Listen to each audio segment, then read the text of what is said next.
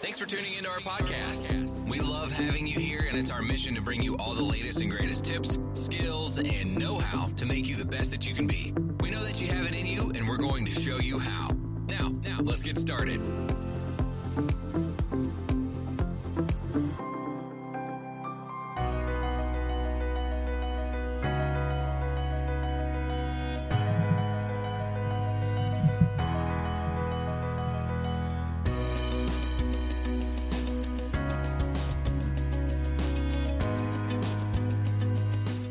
Well, hi again, everybody, and welcome back to Anti Bullying 101.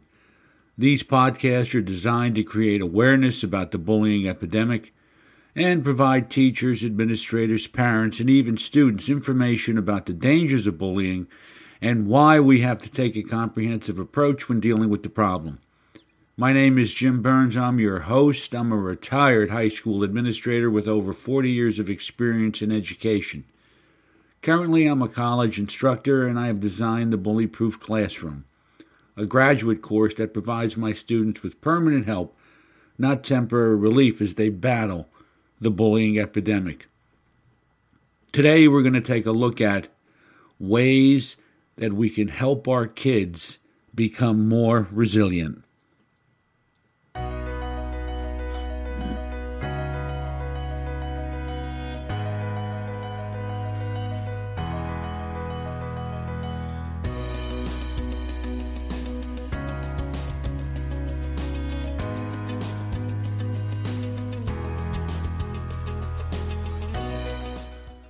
Well, the summer's here.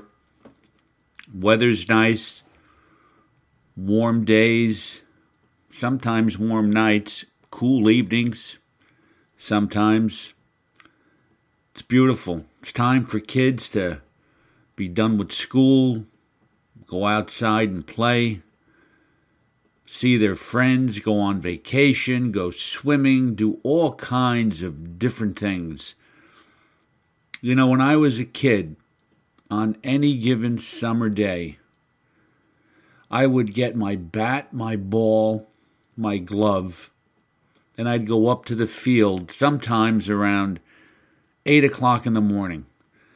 And I would just wait around for kids to show up. And we would choose up teams. We would base the game on how many kids we had, how many other kids showed up we would set up a game and we would play ball all day long. I always had a couple of bucks in my pocket for a couple of hot dogs or maybe some ice cream and a soda. Back then, we're talking, you know, 50 years ago. And we would play all day and we would come home probably about 8 o'clock at night. Nobody worried about us. Nobody was concerned about, you know, us being abducted. If we got hurt, fine. We'd figure out how to, unless we broke a bone, and we wouldn't even know if we did that. We just had a great time. Were there bullies there? You bet. Did we have our share of fights? Absolutely. But nobody went home. Everybody wanted to play we all stayed. Even even after we may have had a fight, been bullied, had a problem, we wanted to play. And that's what we did. And the next day we did the same thing. And it was one of those things that I can remember about being a kid that really meant a lot to me. It was the idea that I was on my own, we problem solved, we handled everything. We built relationships during those times with kids that we saw in school that next school year. And sometimes we hung out at each other's houses. We talked baseball. We played baseball. We loved baseball. We all were out doing our thing. That was 50 years ago. Today, kids come home from school, they have planned activities, they don't get outside enough. They don't if they have a problem, they run home. And I find it amazing that the progression uh, over a 50 year period has put kids in a position where they really don't play with each other. They have play dates. They don't get outside enough. We talk about, and we have spoken about teenage obesity, diabetes, you know, and all this other stuff. But there was a natural uh, outcome from all of that. We became we became more resilient in what we did. And once the tide started to change, kids became less resilient. Everything that a kid does today, parents worry about. They don't allow kids outside. Go ride your bike, go outside and play ball. I mean, we were very happy if we had a, a 25 cent high bounce ball and a broom handle, we'd go and play stickball there's too many things today that kids have that create a sedentary lifestyle. And it's very true. Kids sit in, on their iPhone, their iPad, their video games. They don't even have to talk with one another because they can do it with text messaging or with social media. And I believe it's created a lack of resiliency in our kids we had a playground in our town where kids would play. I'm talking about when I was a kid. We would fall off swings. We would fight over swings. We would have um, accidents going down the sliding board. We would go down the um, uh, get up on the monkey bars and slide down the pole. We'd whack our heads. We had all kinds of things go on. We had a merry-go-round in that town, in, in that playground, where you'd run around, you'd jump on it, you go around in circles. We had a merry-go-round in the town that I live in now as an adult about 10 years ago. And some kid fell off the merry-go-round and hit his head, and they tore down the whole playground. That's just lack of common sense and lack of any type of common wisdom. Because one kid falls off of a merry-go-round, they take down the whole playground. And I find it amazing that our kids don't have the capacity to problem solve. They don't have the capacity to figure out how to get along with somebody. They don't have a level of independence that's necessary you know, which is age appropriate, because oftentimes parents haven't allowed it. They don't allow kids to go out. They take them everywhere. They set up play dates. They are involved in organized activities like soccer or little league, but rarely do these kids go and play on their own. And I and I attribute the lack of resiliency to not allowing kids to go out and deal with other kids on their own. We live in a world with 8 billion people. The chances are pretty good we're going to be around people our whole lives. And with that in mind, we have to teach kids how to get into those relationships and deal with them independently. If not, they will become rather not resilient, if you will and I do my digging, you know, and there's always something out there that now what's happened is we see this lack of resiliency. So people put together articles, they put together information how to make kids more resilient. I remember 20 years ago when disrespect and irresponsibility was something that we were dealing with. Everyone was talking about how to make kids more respectful, how to make them more responsible. Well, now we've seen the result of organized play dates, video games, social media, text messaging, and basically kids being sedentary, which has produced kids that are overweight and maybe even have some medical issues. We've seen the result of it. Now people are talking about how do we make kids more resilient? My feeling is we have to gradually turn the tide and slowly turn back the clock and let kids do things on their own.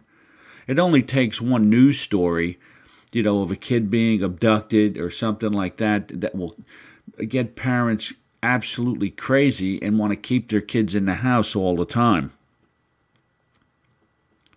And I will I will admit to you, I can be overly cautious based on the news.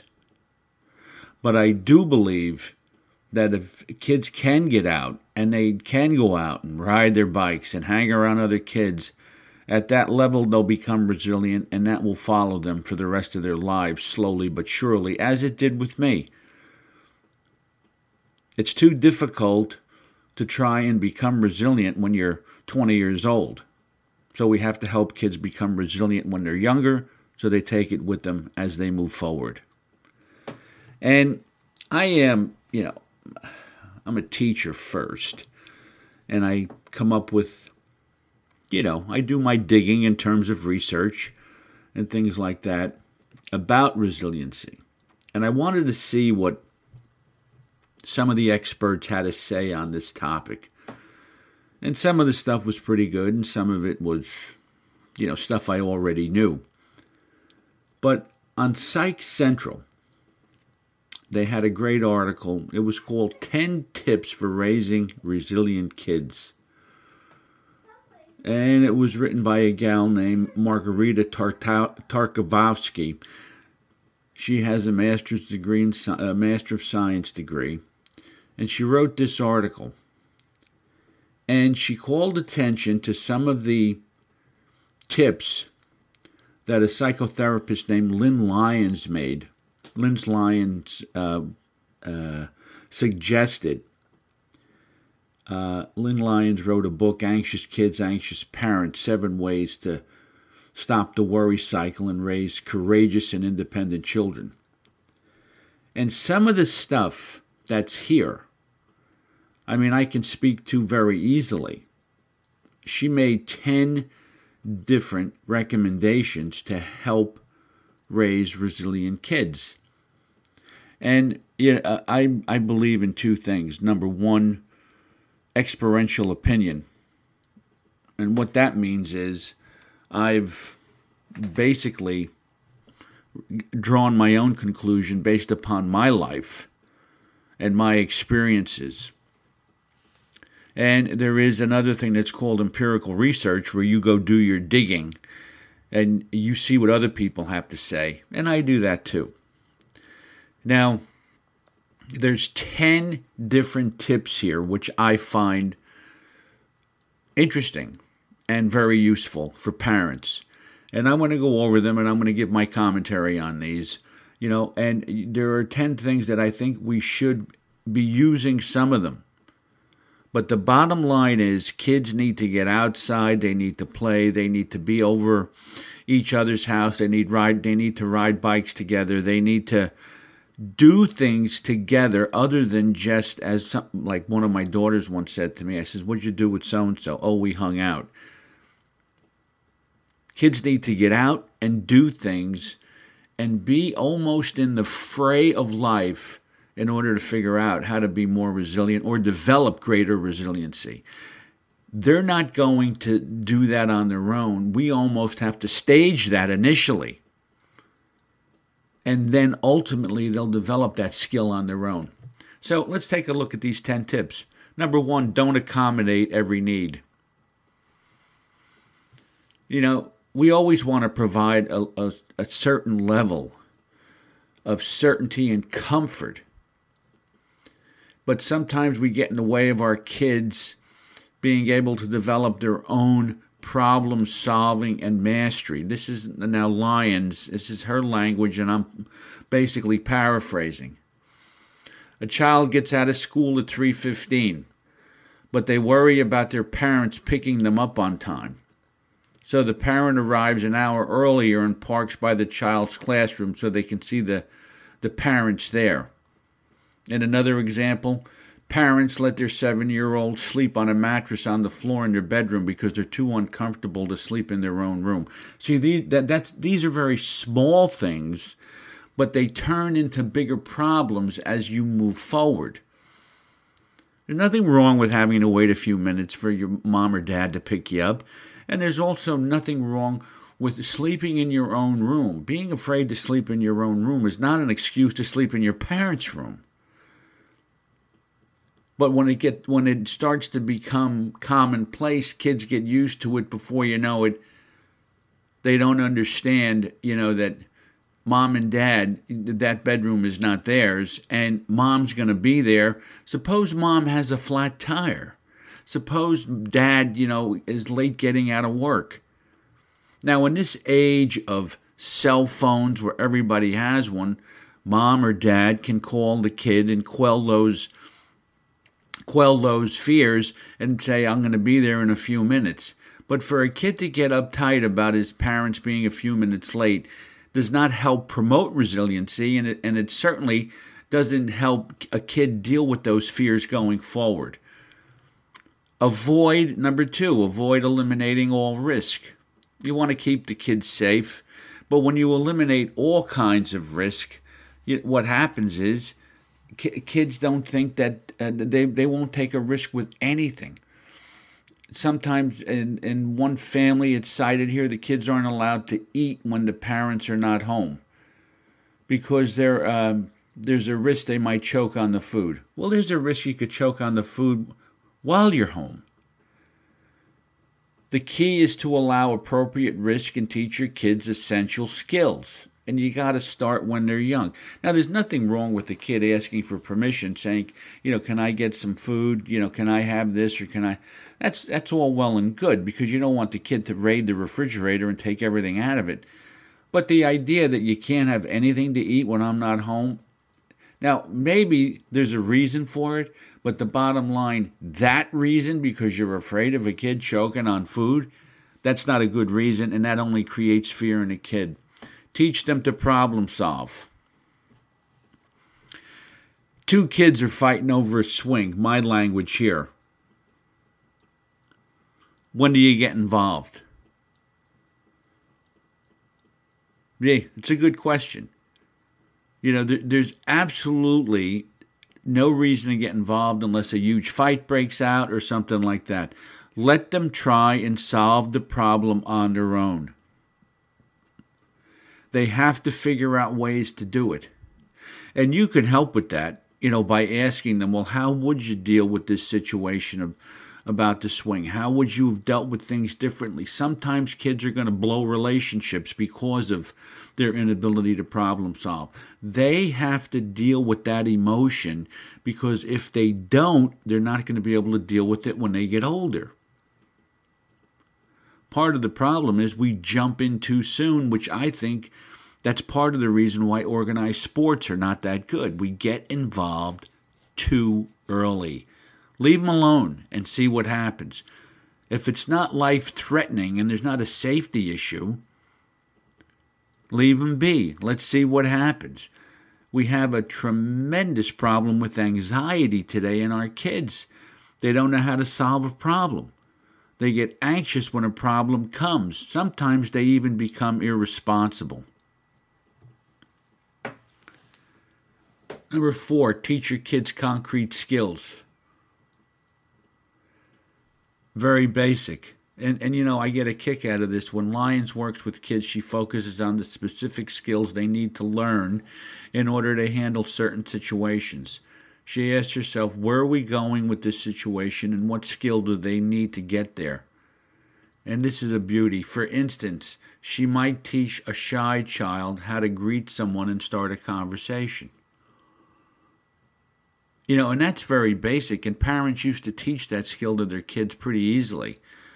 You know, but the problem is parents lost the, the ability to teach it to their kids. What do you say? How do you, you know, say hi to Mr. Jones, you know, and it became this thing where kids almost became embarrassed by it.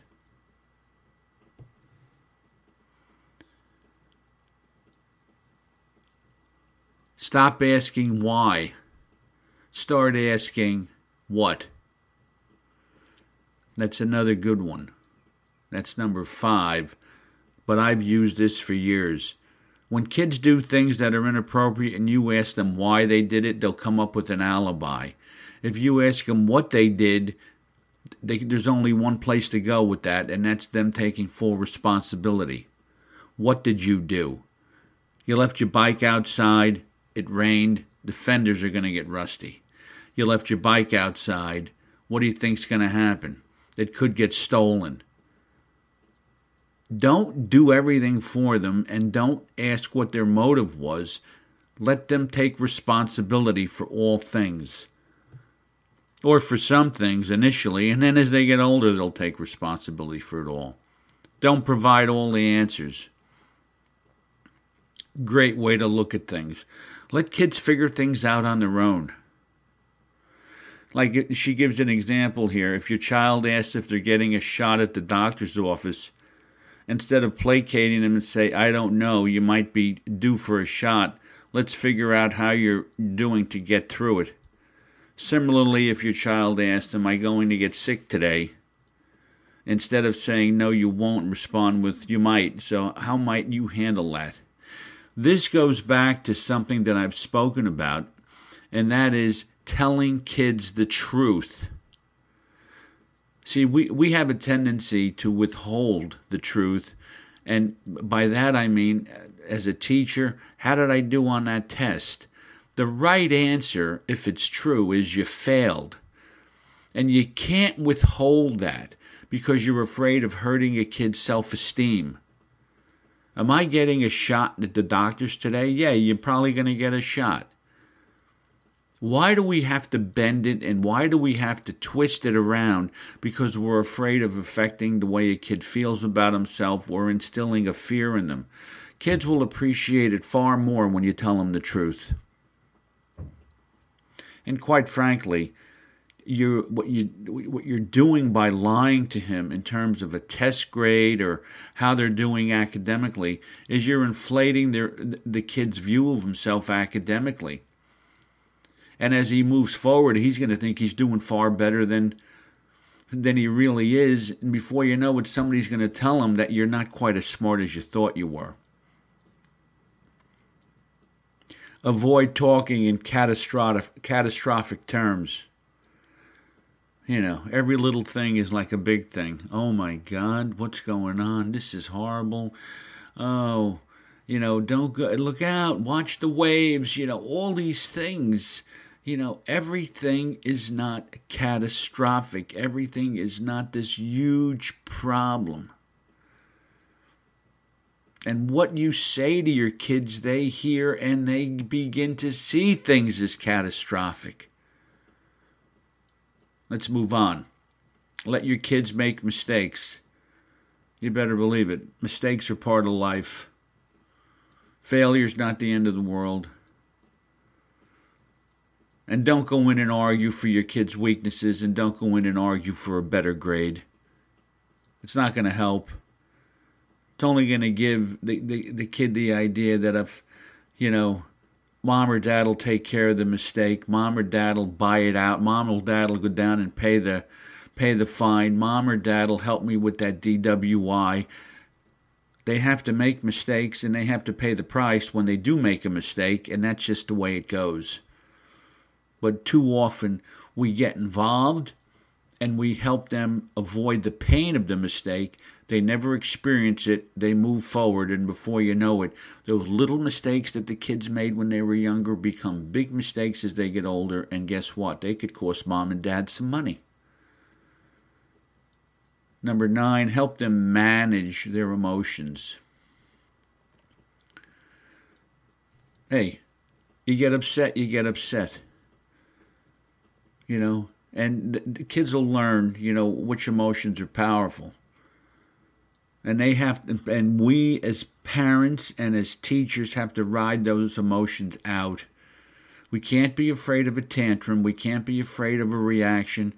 Sometimes a confrontation is good, and we have to teach kids how to have productive conflicts, and we have to teach them how to deal with uh, things that where they don't get their way and when they don't like the way things are going.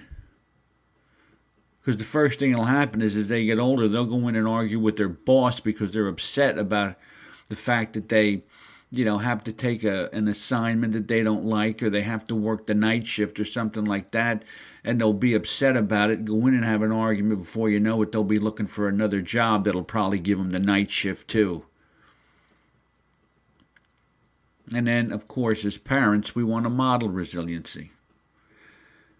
You know, and sometimes this takes practice ourselves because when you look at the intergenerational tendencies over the course of the last 40 to 50 years, you know, re- this lack of resiliency didn't happen overnight. And there are parents who don't have resiliency. There may be grandparents that don't have resiliency. And it's time that we, we take a look at how we're doing in this area.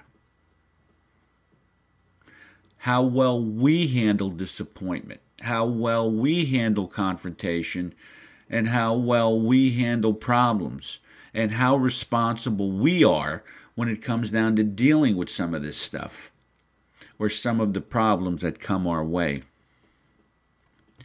How do you make kids resilient? Hey, maybe we just should go back 50 years and let kids go outside and play. I think that would help. And also allow them to cry a little bit, get upset a little bit, deal with their emotions, and basically live life and realize that it's not perfect. Everything's not going to happen the way they want it to. And there's going to be certain people in this world that they're going to have trouble with, but they're going to have to deal with them. And they're going to have to be resilient, strong, and confident moving forward in this world. Slowly but surely. It doesn't happen overnight. But if we stay the course, kids will ultimately, maybe not in this generation, but ultimately will develop more of a resilient attitude, resilient thoughts, resilient words, resilient um, actions, and they will begin to turn the tide and handle things more appropriately and certainly more independently. My name is Jim Burns. You've been listening to Anti Bullying 101. Thank you for listening to this podcast. Please go to my website, www.bullyproofclassroom.com. There's a whole store there. You can pick up courses there. You can buy product there. I think you'll enjoy it. I'll leave a link in my in the in the episode description here. Also, for this um, podcast, in the episode description, I'm leaving a link where you can download a free unit on resiliency. So you go to the episode description, click on the, the link, it'll say free unit on resiliency. Click on that, and you'll be able to go right to a page where you can download that. So, my name is Jim Burns. You've been listening to Anti Bullying 101, and I'll see you the, during the next podcast. Take care, everybody.